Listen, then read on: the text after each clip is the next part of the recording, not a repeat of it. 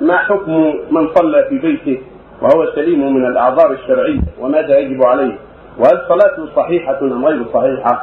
وهل عليه إعادتها؟ افتونا جزاكم الله خيرا.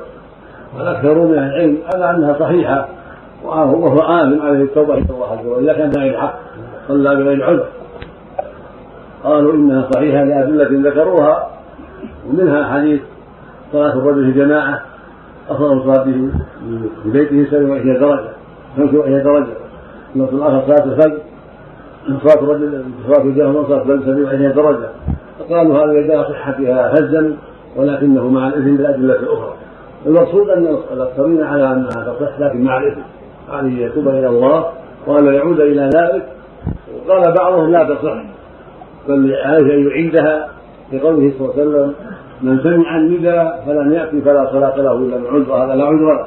فإذا عاد احتياطا وخروجا فلا فهذا حسن ولكن ينبغي له الحذر بل يجب عليه الحذر من التخلف. يكون سجية له بل يتقي الله ويحذر ما حرم الله عليه ويحرم ثلاثة المنافقين فيبادر ويسارع إلى ادائها بالجماعة حتى لا يقع في شرك النفاق. نسأل الله العافية.